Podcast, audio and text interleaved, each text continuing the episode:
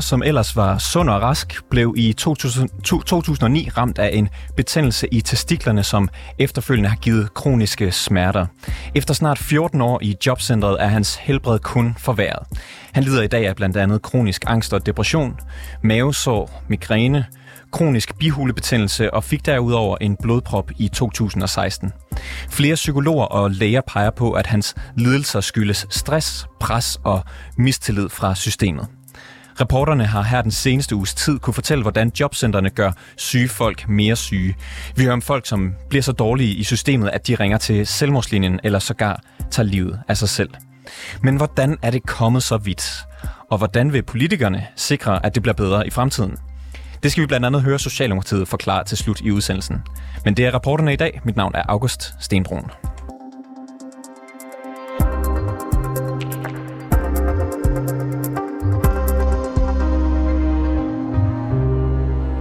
Ja, den næste halve times tid her i programmet, der skal vi tale med tre beskæftigelsesordfører fra Folketinget og en bror til et menneske, der har oplevet, at helbredet kun har fået det værre i et system, der gang på gang har mødt borgeren med mistillid. Men vi kan starte med at byde velkommen til jer. Torsten Geil, du er med på en telefon, og du er beskæftigelsesordfører fra Alternativet. Ja, hej. Hej. Og Kim Edberg, beskæftigelsesordfører for Nye Borgerlige, du står med mig her i studiet. Og jeg skal lige huske at tænde din mikrofon. Velkommen til, Kim. Tak for. Der er udfordrende i jobcenterlandet over lige nu. Det tror jeg ikke, der er særlig mange, der er uenige i. Blandt andet så hører vi, at øh, jobcentrene de presser borgere ud over deres grænser for at se, hvad de kan klare. Kim Edberg Nye Borgerlige. Kan vi forsvare, at borgere får at vide, at de skal presses ud over deres grænser? Nej, det kan vi ikke. Hvorfor ikke det? Jamen, fordi det er noget svinderi. Den er jo ikke så lang. Øh, Nye Borgerlige har sagt, at jobcentrene de skal øh, nedlægges, og det vi gjort i masser af år, og det gør vi, fordi at vi ser, at det bliver sådan nogle evighedssystemprojekter, hvor man overhovedet ikke kigger på mennesket, der sidder foran en, men meget mere kigger på, hvordan at, øh, staten den nok ved bedst, hvad der er galt ved os alle sammen, bedre end både læger og alt muligt andet. Så nej, det, det kan vi ikke øh, forsvare på nogen måde. Torsten Geil, øh, jeg kan stille dig et spørgsmål, som du nok sjældent svarer ja til. Er du enig med Nyborgerlige her? Ja, det er jeg fuldstændig enig i. Øh, det er uværdigt, at det der foregår. Øh, og det er jo nærmest efterhånden sådan, at, at der har været så mange historier om, at øh, jobcentrene går folk mere syge, altså mere syge. Vi taler om folk med kræft og alle mulige meget, meget slemme diagnoser. Og, og det er lige ved, der er ved at ske sådan en moralsk hvor, hvor man tror, jamen sådan skal det næsten være. Man ser det så tit på tv. I har haft så mange historier op, men det vil jeg bare sige, det skal det ikke. Altså jobcenter skal ikke gøre folk med meget, meget alvorlige sygdomme mere syge. Jobcenter skal ikke få folk til at begå selvmord. Jeg ved godt, der sidder rigtig mange dygtige sagspander derude, men der sidder altså også nogen, der går langt, langt over stregen øh, og, og presser historie efter historie meget, meget syge og meget, meget ulykkelige mennesker helt ud over kanten. Så, så, så det, det skal simpelthen stoppes. Og, øh, og hvilken måde man stopper det på, det kan vi tale om lidt senere i programmet. Der kan I i hvert fald komme med jeres bud på, hvordan jobcentrene skal, ud, skal se ud fremover. Men øh, vi skal først lige vende blikket mod en anden person, som også er med mig i studiet. Øh, det er dig, Martin Ekhoff. Du er bror til Dennis Ekhoff, øh, som vi beskrev i starten af udsendelsen. Øh, og du taler på vegne af ham i dag. Velkommen til. Tak. Øhm, det er altså din bror, der efter næsten 14 år i jobcentret i Gladsaxe føler sig presset helt i bund med en lang række sygdomme, der skyldes stress og et pres og mistillid fra systemet. Må jeg bare lige starte med at spørge dig, Martin, hvorfor er det dig, der står der her i dag, og ikke din bror? Det er fordi min bror han bliver for psykisk presset af sin sag. Øh, så hele ideen om at skulle til møder på jobcentret gør bare hans angst og depression kraftigere. Han så også har en smertetilstand, som gør, at transport og øh, det bevæger i det offentlige rum mange gange er besværligt gjort for ham. Så det er lidt nemmere at, at sikre, at jeg kunne komme i dag, fordi det er ikke alle dage, han kan noget overhovedet. Og hvad er din rolle i hans sag med jobcentret? Altså min rolle er jo både, at jeg bor til ham, og så bor jeg sammen med ham, og så er jeg partsrepræsentant for ligesom at føre hans sag. Øh, så det er principielt set mig, der egentlig taler hans øh, sag. Og øh, at de ting, som din bror fejler i dag, kan du forklare, øh, hvad der er jobcentrets skyld? Jamen altså sådan grundlæggende, så da han starter på at være syg i 2009, der har han ikke nogen sygdom overhovedet nu som du selv opremser, så har han øh, stress, øh, han har øh, angst, depression, øh, vil sige, alle de sygdomme, han har udover PTSD, kan tilskrives jobcentret. Øh, der er også allerede i 13 en psykolog, der giver min bror ret i, at det nok er i hvert fald grundet hans tab af funktionsevne og dagligdag, og møde med systemet, der gør, at han står der, hvor han gør i dag, med en masse følgeting, og blandt andet blodproppen, som er klart stressrelateret. Du nævner en psykolog. Jeg vil nemlig gerne spørge dig om, hvad, hvad, hvad bygger I det på, når I ved, at det er, eller når I siger, at I ved, at det er systemet, der har øh, skabt de her sygdomme for din bror? Vi bruger allerede i systemet i 12 og 13 havde to forskellige psykologer, som var ansat i jobcentret, som beskrev hele den øh, måde, jobcentret behandler hans sag på, som værende øh, mentalt nedbrydende. Og så senest har han været igennem et fire års forløb med en psykolog øh, fra 17 til 21, som egentlig også bekræfter, at det er det der tab af funktionsevne, men også det pres, der bliver lagt på ham udefra øh, i forhold til økonomi og så videre, der, der gør han presset. Og kan du fortælle lidt om det pres, som Jobcentret har lavet for, for, for din bror? Altså, øh, vi har talt om, at de skal presses for at finde deres grænse, for at finde deres arbejdsevne eller funktionsevne. Hvad er det for et pres, din bror har oplevet? Altså, så vi bruger har oplevet at være i eksempelvis to forskellige arbejdsprøvninger øh, samme sted på sådan et jobcenter øh, systems øh, sted. Han har været igennem otte mentorforløb. Øh, der har hele tiden været sådan en underliggende tone af, at jeg som partsrepræsentant skulle prøve at holdes uden for sagen, fordi at det var nemmere at påvirke ham, når han var alene. Og så har der været den seneste arbejdsprøvning i 2009, der fik han en fysisk skade af at være på arbejde. Han havde en krampe, der var så slem, så han fik et bukket ribben af det, og det er det sådan nogle af de ting, som, som dokumenterer, at han ikke kan tåle at være i arbejdsprøvning. Hvordan har I så oplevet, at jobcentret har haft mist, mistro til, til dig og din bror? Jeg vil sige, det bedste tilfælde, det er faktisk her for nylig, vi har haft en 17-2-ansøgning sådan om førtidspension. Og der havde vi en psykologudtalelse for ham, han har været ved i fire år, som vi tilsender kommunen, og så ville de at sige, at han ikke findes, og han øh, bor i Jylland, og de kan ikke finde noget på ham, og derfor kan de ikke bruge udtalelsen sådan noget. Og det er sådan et meget godt billede på, at det ikke engang bliver bare det, vi siger, men det er også det, fagpersoner siger, at de ikke tror på. Og, øh, og apropos øh, fagpersoner, så er der for nylig en læge, der har udtalt om din bror, jeg læser lige op en gang, at borgerens diagnoser og skånebehov er varige, kroniske, uden udsigt til bedring. Ud fra tidligere erfaring vurderes det at være helbredsforværende for borgeren at deltage i yderligere udredning af funktions- eller arbejdsevne. Og alligevel så har Jobcentret så sendt din bror ud i endnu en praktik. Hvad tænker du om det? Jeg synes på en eller anden måde, det er sørgeligt. Altså, man bliver ved med at, at opdægte nye muligheder. Vi havde den der 17-2-ansøgning sidste år, hvor der hele tiden, hver gang vi modargumenterede noget, kom der et nyt argument. Og det endte som med arbejdsprøvning, som er den der sidste mulighed, fordi de, de føler, at den i 2019 er for gammel nu i forhold til øh, at, at kunne bruge den i en, en sag. Og det, det er bare flov, synes jeg. Kim Edberg, jeg kan se, at du står og ryster på hovedet i studiet. Hvad er det, du ryster på hovedet over? Jamen, fordi det er, øh, det, det er, det er jo så, det er, det er direkte, det er jo 10, siger vi i Jylland, og jeg kan godt høre, at hvis man er psykolog og bor i Jylland, så eksisterer man ikke. Men det, det viser jo bare, hvor idiotisk det her det blev, at, at man, øh, man, man Gud, man vil simpelthen ikke give den mand en førtidspension. Det har man taget en beslutning om på et eller andet tidspunkt. Og så tænker man et eller andet sted, hvis man jagter ham længe øh, nok rundt i systemet, så giver han enten op, eller dybest set dør af en blodprop. Altså, der, der bliver altså nogle af dem her, Jens Uhl kommer så ind og lader endelig ham forsvare, hvorfor det er, man holder så krampagtigt fat i et system, som virkelig overhovedet ikke er sat i verden for at hjælpe mennesker længere. Det er de virkelig ikke. Og vi vender tilbage til det politiske om et ja. øjeblik, Kim. Jeg vil bare lige høre, du stod lige og rystede på hovedet. Jeg vil lige høre præcis, undskyld. hvad det var for noget. Vi vender tilbage til dig, Martin. Øh, inden den øh, nuværende praktik, eller den seneste praktik, som din bror, bror har været på, så har han også øh, prøvet et job i en butik på Christiania. Ja, han har i hvert fald tilbudt øh, muligheden, øh, og Altså, det er ikke som sådan, fordi at det er Christiania eller noget af det miljø, for det elsker jeg selv at være i. Jeg elsker menneskerne derude og kender faktisk også ham, der har butikken. Men butikken ligger lige ved sådan af Pusher Street, og når man har kraftig angst, øh, der er kronisk, så er det måske ikke det fedeste sted at blive stillet ud. Derudover ryger han også medicinsk cannabis og bruger det på forskellige måder. Så den der konfrontation med politi, som jo vil være dagligt, det, det giver bare ikke nogen mening i forhold til en person, som er så psykisk udfordret i forvejen. Og er det en bekymring, I lufter nede i jobcentret? Det er det flere gange, og det er også en bekymring, som egen læge egentlig også øh, gør mig opmærksom på, da jeg forklarer hende det ved en egen konsultation, at, at hun synes, det er helt vanvittigt. Også fordi de har sat et princip op med, at jeg skulle køre ham i 45 minutter, for jeg bor i bagsvær, det gør han også, for at komme praktik, hvor han skulle være praktik en time, for at så blive kørt 45 minutter tilbage igen. Altså, det, det gav bare ikke nogen mening. Hva, hvordan reagerer de, når, øh, når, når I så lufter jeres bekymringer? Det er hele tiden at holde fast i, at han er nødt til at skue ud i en praktik, og fordi han har medicinsk cannabisforbrug, så har de svært ved at finde praktiksteder, som vil acceptere, at han groft sagt går rundt skæv og, og, og skal indtage cannabis. Det er jo ikke noget, man normalt oplever i et job. Hvorfor har han behov for det? Øh, på grund af hans kroniske smerter. Det, øh, han har mange år taget Dolol og andre kraftige smertestillende morfinpræparater, og opdagede i 2018, da forsøgsordningen startede, at det ligesom kunne afhjælpe ham og gøre alle de morfinpræparater til meget minimum. Okay, og din bror har så i 2022 for tredje gang fået afvist den her førtidspension. Det var den ansøgning, du snakkede om før, tænker jeg. Ankestyrelsen har så også stadfæstet i jobcentret øh, Gladsaxes Kommunes beslutning om begrundelsen, at hans arbejdsevne stadigvæk ikke er afklaret. Mener du, at der er ingen som helst mulighed for at finde et job eller et flexjob, som, øh, som din bror kan have, uden at få det værre?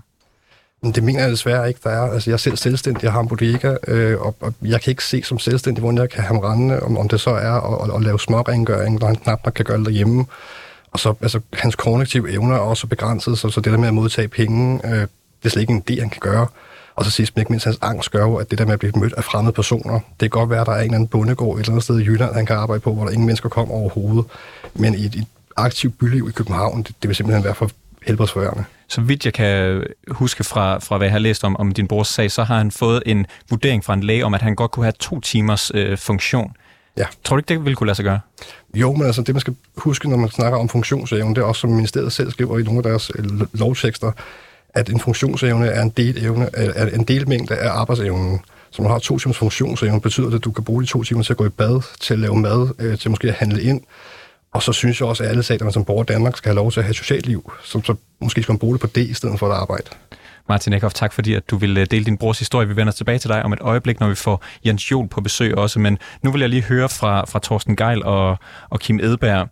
Øh, lad, og lad os starte med dig, Torsten Geil, Alternativet. Hvad tænker du om det, Martin fortæller om sin brors oplevelser her? Jeg synes, det er rystende. Og øh, jeg har været øh, beskæftigelsesordfører i otte år. Og det er tusinder af historier. Altså, vi har fået som, at de, de er kommet uge efter uge efter uge, blotlagt af jer og andre medier, som har vist de her øh, uanstændigheder. Vi har skrevet bøger med dem, vi har samlet dem i, i, i store øh, øh, bøger, hvor vi har udgivet øh, de reformrammes historier. Det bliver ved og ved og ved og ved. Og det, det kan ikke passe. Altså, problemet er, at jobcenteret må tvinge borgere til noget. De må tvinge dem til for eksempel at tage et tilbud, hvor jobcenteret sparer penge. De må, til, de, må, de, de må tvinge dem til aktiviteter og møder osv. osv. Det er de ikke kvalificeret til. Det kan de ikke håndtere. Det ender i de her forfærdelige historier i tusindvis. Vi skal ophæve det, der hedder rådighedsreglen. Rådighedsreglen er, at man kan tvinge folk til noget, som ikke giver mening i deres liv, som gør dem syge, som gør dem dårligere. Og det er simpelthen det. Og så skal vi også have en forvaltningsdomstol, sådan at kommunerne, når de laver de her forkerte afgørelser, ulovlige afgørelser, så skal de kunne blive bostet så skal de have sanktioner, ligesom, ligesom du og jeg, hvis det er sådan, at, at vi begår ulovligheder. Så systemet er sygt. Der skal en systemændring til. Vi skal ophæve muligheden for at tvinge borgere i den ulykkelige situation, som vi hører om her. Og vi skal have et system, en forvaltningsdomstol, hvor, folk, hvor, hvor kommunerne de bliver, de, bliver, de, de, de, de bliver dømt, når de laver deres øh, event, øh, fejl og ulovligheder. Kim Edberg, Nyborgerlige, du hører her fra Thorsten Geil, han vil øh, have en forvaltningsdomstol ophæve rådighedsreglen. Hvad vil Nyborgerlige gøre? I rådighedsreglen. Der er nogle andre grupperinger, skal man sige, hvor den er vigtig på. Men forvaltningsdomstolen der, det har vi jo også øh, øh, svaret positivt for i, i, i salen, om at øh, vi synes, der skal en forvaltningsdomstol til, fordi øh, Torsten har jo ret, når han siger, at vi kan bare se, at der er en, øh, jeg ved ikke, om den systematik, og det er for meget sagt, men det, det virker da i hvert fald utroligt, at uanset nærmest hvor mange sager, der bliver hjemsendt fra Ankestyrelsen, så, så har det ingen som helst konsekvens over for kommunen. Og det gør det jo. Jeg har selv siddet i et byråd. Det gør det jo attraktivt i et byråd at sætte sådan nogle, en græslåmaskine ud over det hele og sige, at I skal spare 10 procent, og så... Øh, og så bare lukke øjnene for, at det, som man så bliver nødt til at gøre, det er at, at spekulere i refusionsregler. Øh, og og, og, og det, det er altså til min bedste overbevisning, det der, der sker. For det er jo ikke socialrådgiveren. Vi har jo også masser, selvom vi får mange af de her historier, vi får også rigtig mange historier øh, på anden hånd af socialrådgiver, som, som er frygtelig ked af at arbejde i systemet også. Så, så øh, forvaltningsdomstol, og så den del med, hvor Thorsten siger, at øh, systemet er sygt, det er fuldstændig enig Så hvis det stod til dig, Kim Edberg, øh, vi har en regering, der gerne vil øh, ændre beskæftigelsesindsatsen. Hvis det stod til dig, hvordan skulle den se ud? Vi har i hvert fald en regering, der påstår, at de gerne vil, men, øh, men når man hører dem sige, så, så, så, så, så, så giver jeg ikke ret meget for det. Det gør jeg ikke. Øh, virkeligheden er, at der blev lavet et system i sin tid, dengang man lavede den her en, indgang ind til arbejdsmarkedet, hvor man slog øh, dem, der skulle finde ud af, øh, om vi var syge, og så dem, der, finde ud, der skulle finde ud af, hvor vi kunne arbejde hen sammen. Og, og det er jo blevet til et misfoster. Øh, og jeg, guderne skal vide, jeg er ikke den største fagforeningsmand, men virkeligheden var jo bare, at dengang der var to ind, og man ligesom fik et job i A-kassen, og man blev udredt til arbejdsevne, og og, og hvor man skulle have en førtidspension ved kommunen, der, der så vi knap så mange af de her ting. Så virkeligheden er jo nok desværre også, at, øh, at øh, regeringen den har fået lige nok den system, den det godt kan lide. Og For... det tror jeg, de har tænkt sig at klamre sig fast til. Torsten Geil, Alternativet, hvordan skal beskæftigelsesindsatsen se ud, hvis det er dig, der bestemmer? Altså, så, så skal man i sådan et tilfælde med, med, med, med, med, med ham, vi taler om nu, så skal man have en indsats, hvor man spørger ham, hvad har du brug for? Hvad, hvis du nogensinde bare skal på benene og kunne begynde at øh, genoptage dine sociale forhold og købe ind selv, hvad har du så brug for? Hvad for en type støtte har du brug for? Hvis han så siger, jeg har brug for, at I holder jer væk et halvt år, så skal vi gøre det. Hvis han siger, jamen jeg har brug for noget helt andet, jeg har brug for at komme i kontakt med, med, med, med, med folk, der kan hjælpe mig, jeg har brug for en sundhedsindsats, så skal man gøre det. Altså, lige nu står jobbet, det at få et arbejde, som det altafgørende, det er medicin, det er fremtid, det er det eneste saliggørende, det er, at man skal pumpes i arbejde. Og det, det holder ikke. Vi er nødt til at, at, at, basere det på frivillighed. Der har været forsøg, der har vist, hvad der sker, når, når, når udsatte danskere bliver, får frivillighed, hvad kan man sige, tvangen ophævet. Og det, der sker, det er, at de melder jo ind. Når folk får lov til at sige nej, så begynder de at sige ja. Så vi skal af med den der, det der tvangsregime, hvor mennesker kan sidde og træffe forkerte afgørelser på andre menneskers vegne. Men Thorsten Geil, er der ikke også en risiko for, hvis, man, hvis det kun bliver øh, frivillighed i beskæftigelsesindsatsen, er der så ikke en risiko for, at der er nogen, der kommer til at, hvad hedder det, freeloade på systemet? Jo, det, det, det er ikke efter min mening. Jeg, jeg, jeg, jeg har respekt for, at, at, at, at Kim han ser det sådan. Men så lad os prøve at, lade, at give plads til nogle forsøg. For eksempel med, med, med de 100 eller 200 mest udsatte borgere i en kommune. Og se, hvad der sker med dem. Det er kørt før i Danmark, og det har fantastiske resultater. Så, så vi kan godt starte med et forsøg i Danmark, hvor, hvor, hvor folk, der er rigtig syge og dårlige og, og langt væk fra arbejdsmarkedet, bliver fritstillet og selv får lejlighed til at byde ind på, hvad de har brug for. Jeg vil garantere for, at det vil, det vil hjælpe dem, og at, at nogle af dem vil finde tilbage på arbejdsmarkedet. Andre vil bare være i stand til igen at være kærester med nogen, eller en god mor eller en god far, eller være noget for sine børn, eller købe ind. Øh, det skal ikke være sådan, at alt udvikling skal handle om at få et arbejde. Vi mennesker har også en suveræn, suveræn ret til at blive bedre, hvis det er sådan, at vi, at vi er, har det rigtig, rigtig skidt. Thorsten Geil, beskæftigelsesordfører for Alternativ. Tak fordi du var med i programmet. Velkommen. Og jeg, Kim Edberg, jeg synes lige, du skal have en enkelt lille kommentar til sidst. Du fornøs ja. lidt, da, da Thorsten Geil han sagde, at uh, det var du nok ikke enig i, når det Nej. kom til det her med frivillighed. Hvordan skal det så indrettes? Eller hvad siger du til frivilligheden? Hvorfor er det en dårlig Nej, idé? jeg tror faktisk, Thorsten og jeg har et rigtig godt samarbejde, så jeg tror bare, at han sagde, at uh, vi var nok uenige. Det var, jeg tror, det var han sagde. For virkeligheden er jo også, uden at sætte mig selv i bås, øh, og, og absolut også have udlænding ind i, virkeligheden er jo også en af de problemstillinger, vi har, det er, at vi har haft et system, hvor vi kan se, at øh, hvis du er udlænding, så, så bliver der ikke stillet de krav til dig, så gør som nu, når du er dansker. Men vores system skal jo hjælpe syge mennesker til at kunne funktionere igen. Øh, nogen kommer så tilbage på et arbejdsmarked, nogen gør ikke. Men det er det, vi skal have systemet til. Og, og jo, der er nogen, der kommer til at freeload. Noget af kan vi nok leve med, men vi har, vi har en helt stor befolkningsandel, hvor vi simpelthen bliver nødt til at stramme op. Og det er jo nok der, hvor vores uenighed kommer, og hvor vi skal have fundet den gyldne middelvej, sådan vi får dem ud, som godt kan, men ikke gider, og så holde op med at jagte dem, som ikke kan. Held og lykke med at finde middelvejen, øh, Kim Edberg. Tak fordi du besøgte os her i studiet. Selv tak. Martin, du, øh, du bliver hos os lidt endnu, når vi skal til at tale med Jens Jol om et øjeblik. Yep. Hej Jens Jol. Goddag. Du er beskæftigelsesordfører for Socialdemokratiet. Øh, vi har dokumenteret på programmet her flere sager, hvor jobcentrene de presser syge borgere, på trods af, at fagpersoner de advarer imod det. Og vi lige hørt fra Martin, hvis bror, der er blevet presset til at tage i jobpraktik, selvom hans læge har frarådet det. Og de her 14 år i jobcentret for Martins bror skulle ifølge læger og psykologer have givet ham flere følgesygdomme. Jens Joel, kan jeg bare lige starte med at høre, om du anerkender, at syge borgere bliver presset af jobcentrene til deres helbred forværres?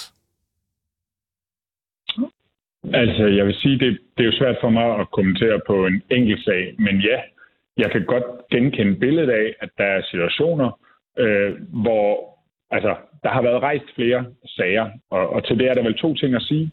Øh, det første er, at, at det er faktisk ulovligt at henvise øh, borgere til aktiviteter, som, som gør dem dårligere. Altså, så, så det må man ikke. Det skal man selvfølgelig ikke øh, gøre. Det andet, der er at sige, er, at, at vi har jo fra regeringens side, altså den, den nye regering, har vi jo sagt, at vi faktisk ønsker at tage en række af de mest udsatte borgere, dem der er længst fra Og, og Jens, Jens Jol, det vender ja. vi tilbage med lige, lige præcis, hvad der står i regeringsgrundlaget, og hvad jeg gerne vil. Jeg vil bare lige gerne lige høre igen. Anerkender du, at syge borgere bliver presset af jobcentrene til deres helbred forværres? Men jeg ved ikke, hvordan jeg skal kunne svare på det. Som, ja eller nej vil være altså, en god start. Øh, ja, og hvad er dokumentationen? Er det, du har fremlagt øh, i den her? Altså, jeg kan jo ikke kommentere på de der sager. Jeg kan bare sige, det må man ikke gøre. Altså, hvordan skulle jeg kunne vide, om det er rigtigt? Jeg har jo ikke set psykologudtalelserne eller lægeudtalelserne. Men, men du siger også, at du ser, et billede, du, ser et billede, du siger, at du ser et billede ja. af, at det sker. Betyder det så ikke jeg, også, at det sker? Jeg siger, at der har været rejst flere sager, blandt andet af jer i medierne, og til det må man bare sige, det må man ikke. Man må ikke udsætte borgerne, henvise dem til aktiviteter, som gør dem dårligere. Og derfor er det selvfølgelig helt fuldstændig relevant øh, at, at rejse det. Og derfor er det også godt, at øh, I eller andre, eller bisiderne eller nogen andre råber op, når man oplever øh, urimeligheder. Men hvorvidt det er rigtigt eller forkert, det er jo øh, i, i Danmark faktisk, kan man sige heldigvis, ikke politikere, der skal sidde og vurdere, men, men øh, klageinstanser et retssystem øh, baseret på de øh, ekspertudsagn, øh, den oprulning af sagen, de dokumentationsting, som ligger til grund for det. Så, så det er faktisk ikke et forsøg på at svare udenom. Det er helt reelt for at sige, at det må selvfølgelig ikke ske. Så jeg skal bare lige forstå, derfor, du, du anerkender ikke, at det sker? Altså, undskyld, er du interesseret i svaret, eller hvad? Jeg forstår jeg er simpelthen ekstremt ikke. interesseret i svaret. Okay, men du har ikke dokumenteret det over for mig, fordi det er ikke mig, der er myndigheden. Det er ikke mig, der er eksperten. Øh, du siger, vi har nogle øh, psykologer og nogle læger, som siger, at i nogle forskellige cases, der er det tilfældet. Og så spørger du mig, har de ret eller har de ikke ret? Og, så siger og, jeg, hvordan, og, og Jens Jol, det er heller ikke fordi, at du skal gå ind i den her enkelte sag, om den, om den, om den øh, er en, en person, der er blevet presset unødigt af systemet, men om du anerkender, at det sker noget som helst sted i jobcentrene i Danmark i dag. Men der er det, jeg siger, hvordan skal jeg kunne vurdere det, når jeg ikke har, så du har... øh, de sager? Altså, det er jo ikke, jeg har jo ikke dokumenteret, men jeg prøver faktisk på at sige, at det er jo ikke fordi, vi ikke... Altså, nu spurgte du allerførst, ikke? og jeg siger, det må man ikke. Altså, jeg, jeg har jo svært ved, jeg er lovgiver. Jeg har jo svært ved at lave om på, altså hvis reglen er, hvis lovgivningen er, man må ikke udsætte borgere eller henvise til aktiviteter eller gøre noget, der gør dem dårligere så er det jo lidt svært at ringe til en lovgiver og sige, nu har vi fundet nogen, som vi mener øh, er eksempel på det her. Hvad vil du gøre ved det? Ja, det er jo allerede ulovligt. Altså, jeg, har, jeg forstår ikke helt, hvad det er, øh, du gerne vil have mig til at svare på, faktisk. Lad os, lad os prøve med et andet spørgsmål, så Jens Jol. Øh... Men, jeg, men jeg siger jo netop også, at når vi har foreslået for den her regering, og det var så det, du ikke ville lade mig sige før. Det, det kommer vi til om et øjeblik. Lad mig lige, lad mig lige, lad mig lige komme til noget andet, uh, Jens Jol. Mette Frederiksen, uh, vores nuværende statsminister, uh, hun sagde i 2012, dengang var hun beskæftigelsesminister, jeg læser lige op en gang. De tilbud, kommunen giver borgeren for at afklare og eventuelt udvikle borgernes arbejdsevne, må naturligvis ikke forværre borgerens helbred, undskyld, arbejdsevne. Øh, og nej, undskyld, må naturligvis ikke forværre borgerens helbred. I så mm-hmm. fald forspilles hele formålet med tilbuddet og indsatsen. Ja. Og det er, blevet, det er blevet gentaget en del gange af flere beskæftigelsesminister, netop, netop ja. i de følgende 11 år. det er reglerne. Hvorfor sker det stadig så? Jamen, altså i virkeligheden skal man jo spørge de øh, kommuner, eller dem, som man siger, der gør de her ting. Hvad med altså, at spørge beskæftigelsesministeriet? De har vel også et ansvar? Ja, bortset fra, at det er ulovligt. Og det er jo svært at gøre et, altså det kan sagtens være, at man, at der, altså den der myndighedsopgave er jo ligesom, der er jo sådan et, en klageinstans, altså en retssikkerhedsting for at få prøvet sine afgørelser og sådan noget. Det er jo ikke noget, politikerne sidder og forhandler eller et eller andet. Det handler jo ikke om, om man er gode venner med nogen, eller om man kan skaffe et flertal. Det her ret indiskutabelt, og det er det, du refererer skiftende beskæftigelsesminister for at sige, man må ikke om man så må sige, udsætte borgerne for noget, der gør det værre, altså for hver deres situation, for hver deres helbred, deres mulighed for faktisk at bidrage. Og det er jo det, vi har sagt. Om det så sker, altså om loven bliver brudt, det er jo faktisk et spørgsmål for klageinstanserne og de domstolslignende okay. råd. Så, så lad mig stille dig et spørgsmål, som, øh, som ja. helt sikkert er til en, en lovgiver. Du er beskæftigelsesordfører og har ligesom indflydelse på beskæftigelsespolitikken her i landet. Hvilke konsekvenser skal det have, når jobcentrene så ikke overholder den her lovgivning? Jamen, det, altså, der er jo en... Hele diskussionen er jo tilsynet med kommunerne og sådan noget, men du antager jo, altså det kræver jo ligesom, at de bliver idømt, at de her har gjort noget forkert. Og nej, det er ikke mig som lovgiver, som så udmåler en straf. Men jeg vil gerne sige, at vi har jo faktisk sagt, fordi vi anerkender, at der er et problem i beskæftigelsesindsatsen, hvor der, altså, hvor der er nogle firkantede regler, hvor der er nogle, altså også for hårde regler, som ikke egner sig særlig godt til nogle af dem, der står længst fra arbejdsmarkedet. Og hvor vi siger, at vi ønsker faktisk at løfte en gruppe ud af beskæftigelsessystemet, fordi det kan godt være, at det er beskæftigelse. Det kan godt være, at det er arbejde, der er den rigtige vej frem, men det skal ikke motiveres af reglerne i beskæftigelsessystemet. Det er nødt til at være motiveret af en socialpolitisk indsats. Og der er vi meget tættere på nogle af de ting, som Torsten Geil og Kim og nogle af de andre har nævnt tidligere, at sige, okay, hvad er det egentlig, der skal til for, at den her borger kommer på fod? Hvad er det egentlig, øh, der er perspektivet her?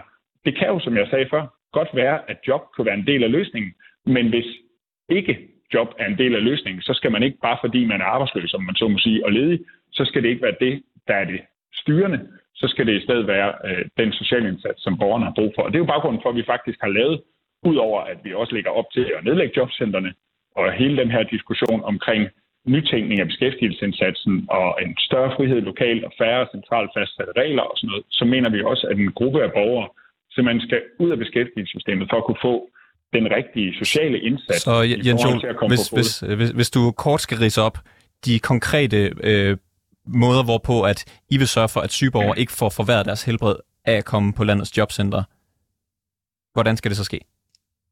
Jamen, jeg synes, udover at man selvfølgelig skal håndhæve den lovgivning, der hedder, at, at det er ulovligt at udsætte, altså at henvise borgere til aktiviteter, som gør dem mere syge, det skal man selvfølgelig følge op på og håndhæve. Men det andet er, at vi mener også, at man skal tage nogle af de mest udfordrede borgere ud af beskæftigelsessystemet og give dem en socialfaglig styret indsats, som tager udgangspunkt i, hvordan får vi de her borgere på fod bredt set.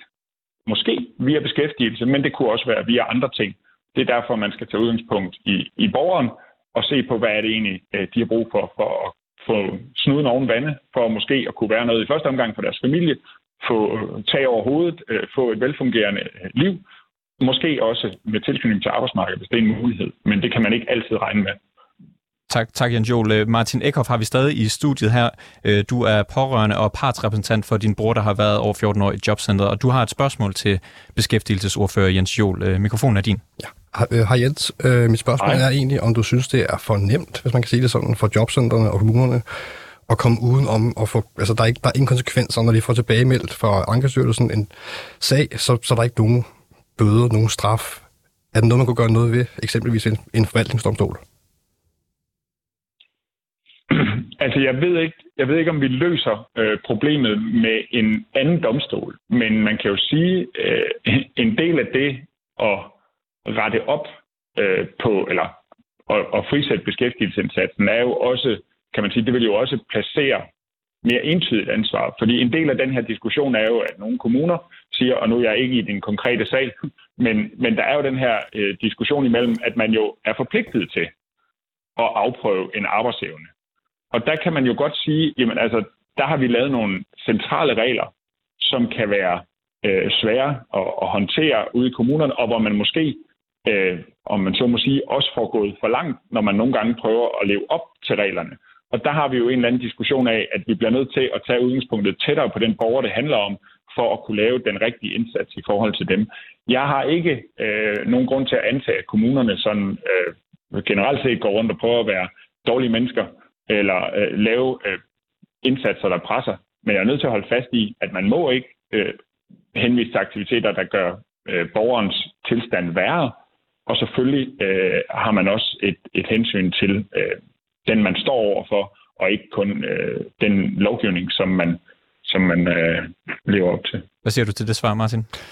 Det er meget politikersvaragtigt, øh, men, men det er fair nok. Jens, øh, en sidste ting. Vi kom lidt skævt hinanden i starten af interviewet, fordi at det handlede lidt om, om øh, det her med, om det kunne dokumenteres. Men Martin har, har tilbudt, at politikere kan deltage i Dennis' sag. Du sagde, at du ikke kendte den særlig godt, den her sag, som mm. bisidder, så man kan få et førstehåndsindtryk af, hvordan det er at være borger i jobcentret. Kunne du have lyst til at tage imod? Mm. Altså, jeg tror generelt set ikke, at jeg skal ud og være bisider i, i forskellige konkrete sager, fordi jeg er ikke, som lovgiver skal jeg jo netop ikke være myndighed på at afgøre, om noget er gjort rigtigt eller forkert. Det har vi retssystemet og klageinstanserne til.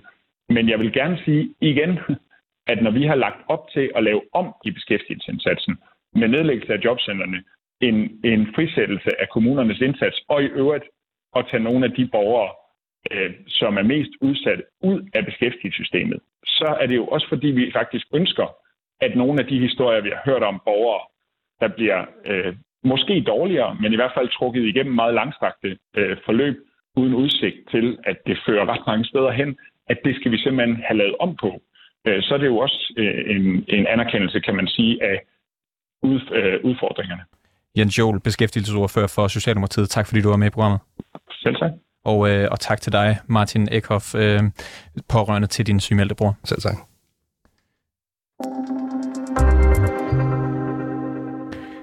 Det var alt for reporterne i denne omgang. Bag dagens udsendelse var Camilla Michelle Mikkelsen og Alexander Brøndum. Jeg hedder August Stenbrun, og Simon Renberg er redaktør. Tak fordi du lyttede med.